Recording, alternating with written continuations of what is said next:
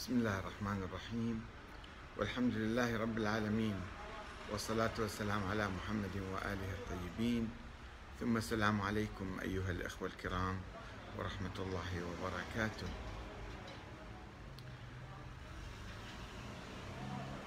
العلاقات الإسلامية الإسلامية يعني الشيعية السنية آه، كانت متوترة قبل 1400 سنة. والحمد لله رب العالمين هي الآن قد زالت هذه الخلافات أو توحدت الرؤى الأساسية. ولم يعد هناك خلاف رئيسي كبير بين ما يسمى الشيعة وما يسمى السنة. إذ أن الخلاف الأساسي الكبير كان يدور حول الإمامة يعني حول الرئاسة. وبلغة حديثة يعني حول الدستور حول نظام الحكم. فريق كان يعتقد بأن الخلافة والإمامة بالشورى والانتخاب وفريق كان يعتقد أن الإمامة والخلافة بالنص والتعيين والوراثة في سلالة معينة هي السلالة العلوية الحسينية إلى يوم القيامة. وهذا الخلاف انقضى منذ قبل أكثر من ألف عام. ولم يعد هناك آه، بالحقيقة شيء من هذا الخلاف إلا على المستوى النظري التاريخي.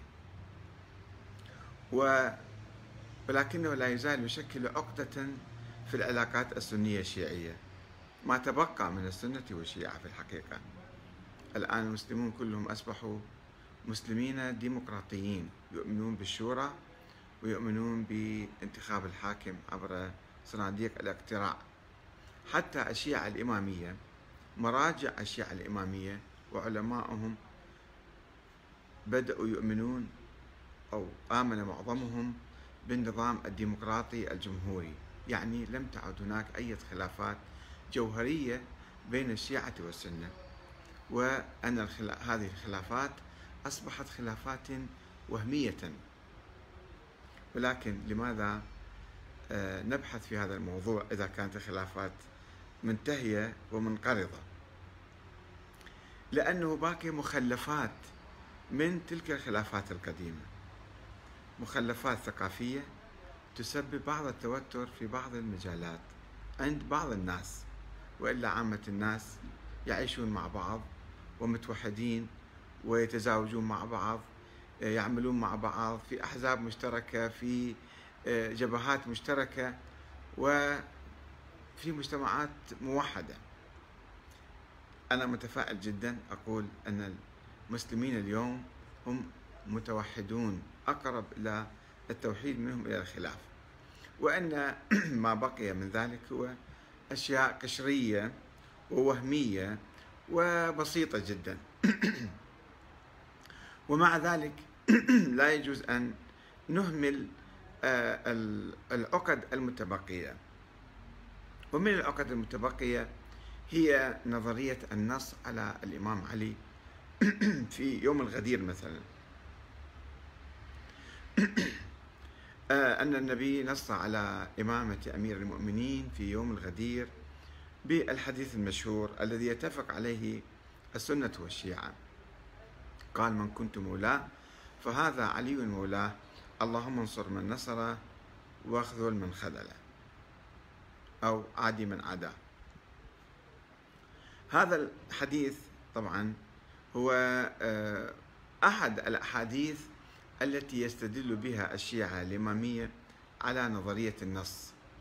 أن الإمامة بالنص وليست بالشورى. أحاديث كثيرة. أحاديث حديث المنزلة حديث كذا في أحاديث يستدلون بها على نظرية النص ولكن نظرية النص ليست موجودة الآن ولا يمكن تطبيقها وبالتالي النزاع حولها نزاع عبثي وعقيم لا يؤدي إلى شيء لا يعيد عقارب الساعة إلى الوراء ولا ينتج نظرية عملية الآن يمكن تطبيقها. فهي نظرية منقرضة بالتاريخ. قبل 1400 سنة كان بعض الناس يؤمنون بهذه النظرية.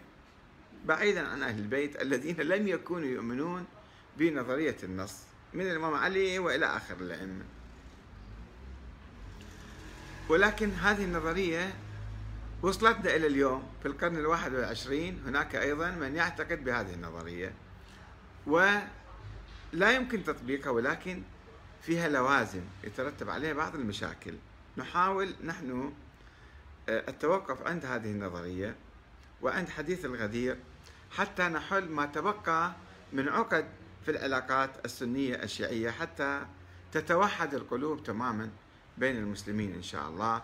ولا يعود هناك أي خلاف ولا يعود هناك أي مجال للدول المعادية الصهيونية والاستكبار العالمي للتدخل في آه، بين المسلمين وتفريقهم على هذا الأساس. أنتم شيعة وأنتم سنة وأنتم كذا. هذه أسماء تاريخية يجب أن نتخلص من عندها الآن. لذلك نحن نتوقف آه، عند دراسة حديث يوم الغدير. ونحن لا نريد أن آه، ننتقص لا سمح الله شيئا من قدر الأئمة وقدر الإمام علي عليه السلام. فهو قدوتنا ونحن نتمسك به ونسير على دربه وعلى خطه ونواليه ونحبه ونسير على هداه. ونعتقد أن خط الإمام علي وخط الإمام الحسين بالذات وخط أهل البيت عموما هو خط نصرة المظلومين والمحرومين ومحاربة الظالمين والجائرين. وهم كانوا يعتقدون بنظرية الشورى اللي الآن الشيعة يتبنونها ربما في طليعة المسلمين. آه، لذلك نتوقف عند هذا آه، الحديث ونرى أنه هل كان نصا صريحا واضحا جليا بالإمامة أم كان نصا مثلا في موضوع آخر ولم يكن يتطرق نحو الإمامة؟ أنا أشكر الأخ حبيب الأسدي الذي تفضل في صفحتنا بتزويدنا بآرائه وملاحظاته حول هذا الموضوع وأنقلها لكم حتى أيضا ربما يستفيد بها آخرون. آه، لفظ المولى. من كنت مولاه فهذا علي مولاه آه، إذا كان البعض يستفيد من عنده في معنى الخلافة والوصاية الوصاية بالإمامة يعني فهو بالحقيقة يعني آه، ينطبع على جهل باللغة العربية. فالولاية بالفتح من الولاء وهي ضد العداوة. يوالي فلان فلان يوالي فلان. ضد العداوة الاسم منها مولى وولي هذا ولي وأنا مولاه بينما الولاية بالكسر تعني الإمارة والسلطان والاسم منها والي أو متولي. والموالاة ضد المعاداة وهذه بعض الآيات في معنى المولى.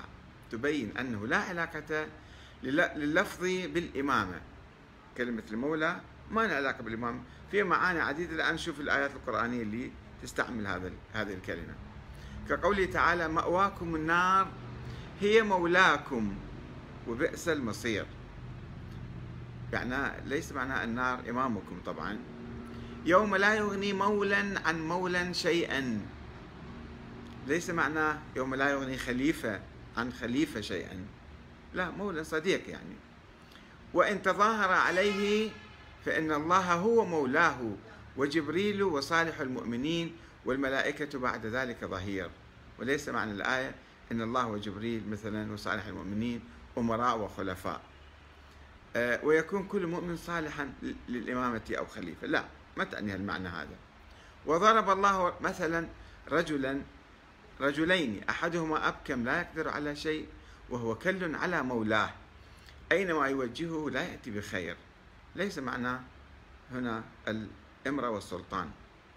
ولكل جعلنا موالي مما ترك الوالدان والأقربون. والموالي هنا جمع مولى وهو الوريث. وإني خفت الموالي من ورائي أي العصبة من ورائي.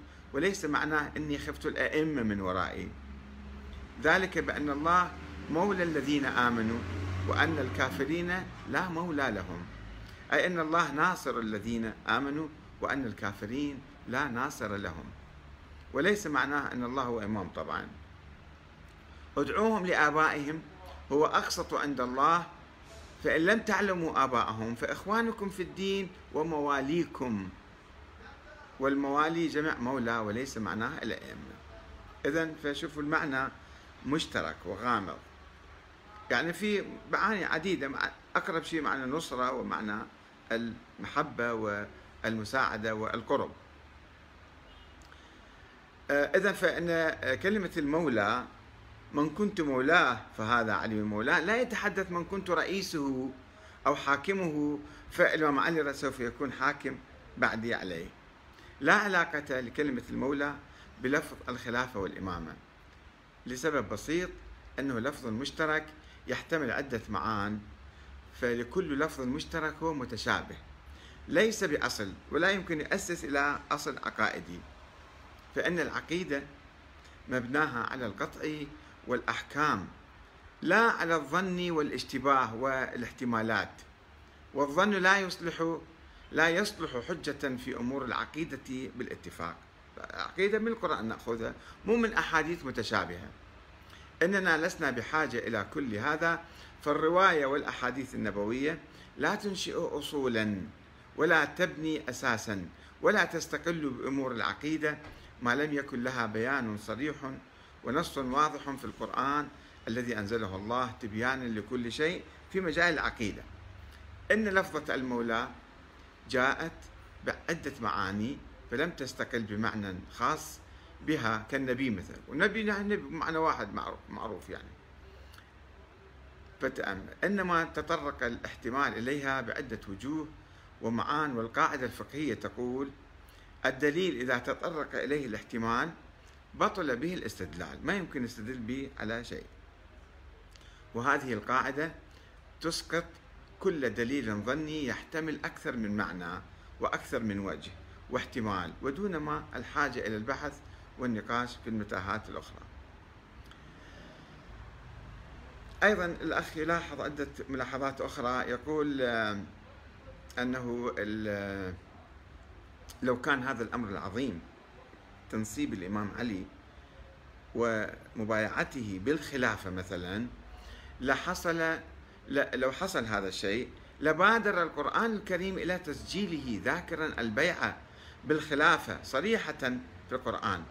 إذ قد سجل القرآن صراحة عدة بيعات آه، دونها القرآن كبيعة الرضوان تحت الشجرة. بقوله تعالى لقد رضي الله عن المؤمنين إذ يبايعونك تحت الشجرة. بل ذكر بيعة النساء فقال يا أيها النبي إذا جاءك المؤمنات يبايعنك. فلماذا سكت القرآن عن بيعة يقال عنها أصل الدين؟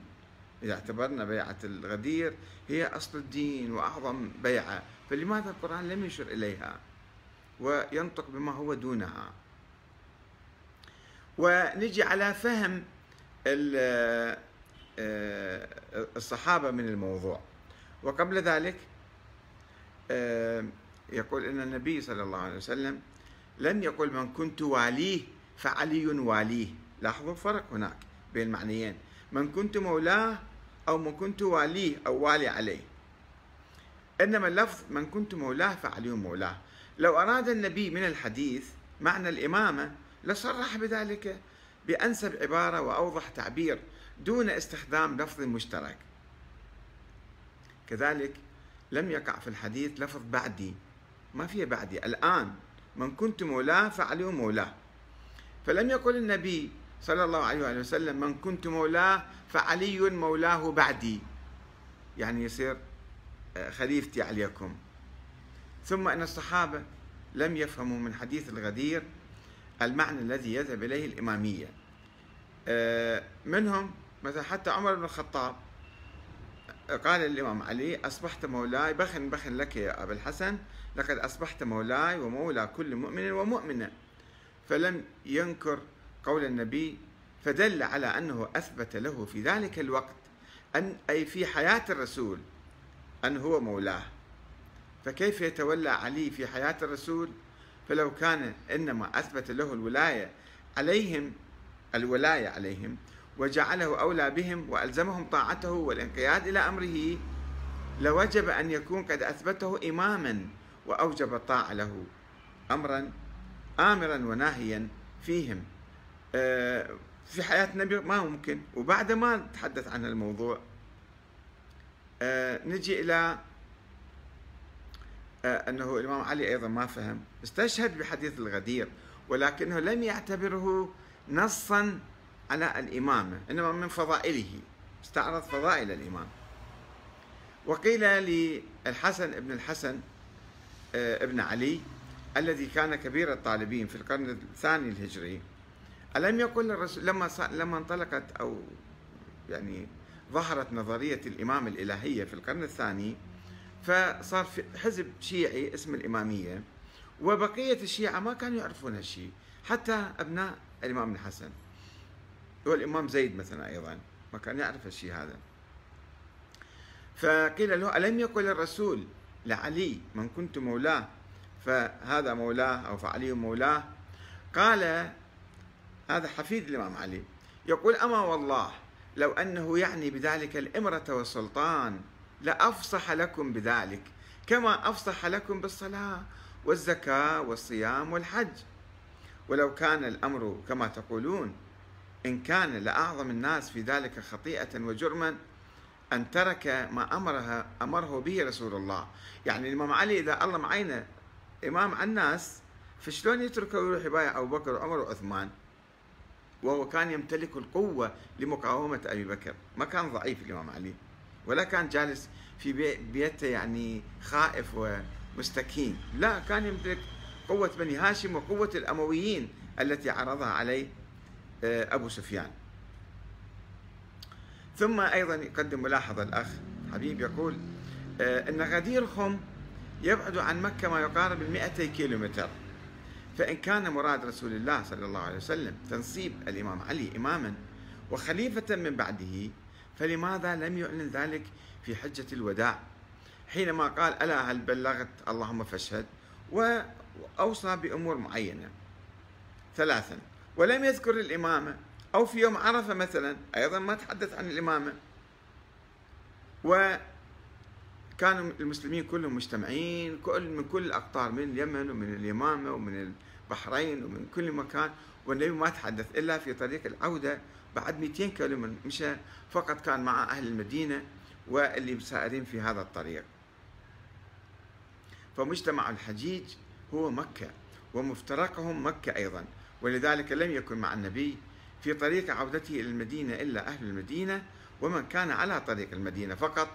ولو أراد رسول الله أن يوصي بالإمامة والخلافة من بعده فإنه لا يعقل أن ينتظر تفرق الناس بعد الحج بين ماكث في مكة وعائد إلى اليمن أو البحرين أو الطائف أو اليمامة وغيرها من المدن الإسلامية ثم يعلن بعد ذلك عن هذه القضية الهامة في منطقة تبعد عن مكة المكرمة.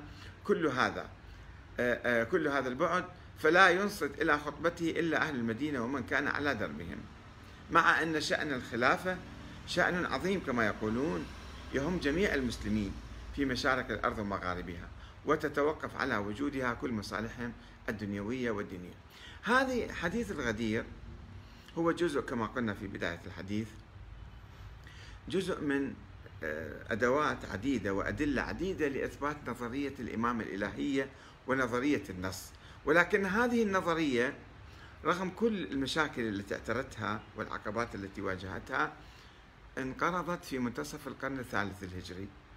ولم تعد هناك إمامة إلهية في الأرض إلا الإسماعيلية الذين لا يعترف بهم الشيعة الاثنى عشرية.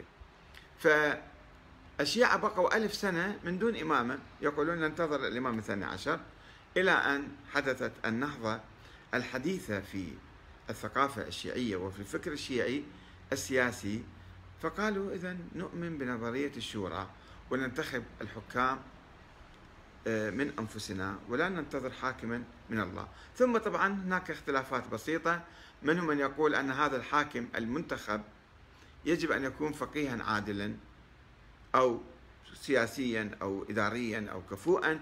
ومنهم من يقول أي, أي إنسان عادي يكون ملتزم بالقانون وملتزم بالحدود الدنيا الشرعية يصبح حاكم علينا. فالآن المسلمين جميعا متفقون. سنة وشيعة. وبعد لم يعد اسمهم لا سنة ولا شيعة لأنه السنة كانوا يؤمنون بالخلافة العباسية والشيعة الإمامية كانوا يؤمنون بنظرية الإمامة الإلهية ونظريتين انتهتا وانقرضتا بالتاريخ. ولذلك اجتمع المسلمون في أكثر من بلد شيعة وسنة واختاروا دستورا واختاروا نظاما جديدا آه، يحقق العدالة فيما بينهم ويقوم على الشورى والانتخاب. كالأنظمة الجمهورية. نحن يجب أن نتجاوز هذا التاريخ ونتوجه إلى الحاضر والمستقبل لتعزيز أنظمتنا الديمقراطية. عندنا تجارب عديدة في كثير من البلاد أنظمة ديمقراطية ولكنها تعاني من ثغرات تعاني من مشاكل تعاني من تهرؤ مثلا في هذه الأنظمة وحدث استغلالها من قبل إما أصحاب الأموال أو المستعمرين أو المستبدين بصورة أخرى وتلاعبوا على الديمقراطية. يجب أن تكون الديمقراطية حقيقية في بلادنا.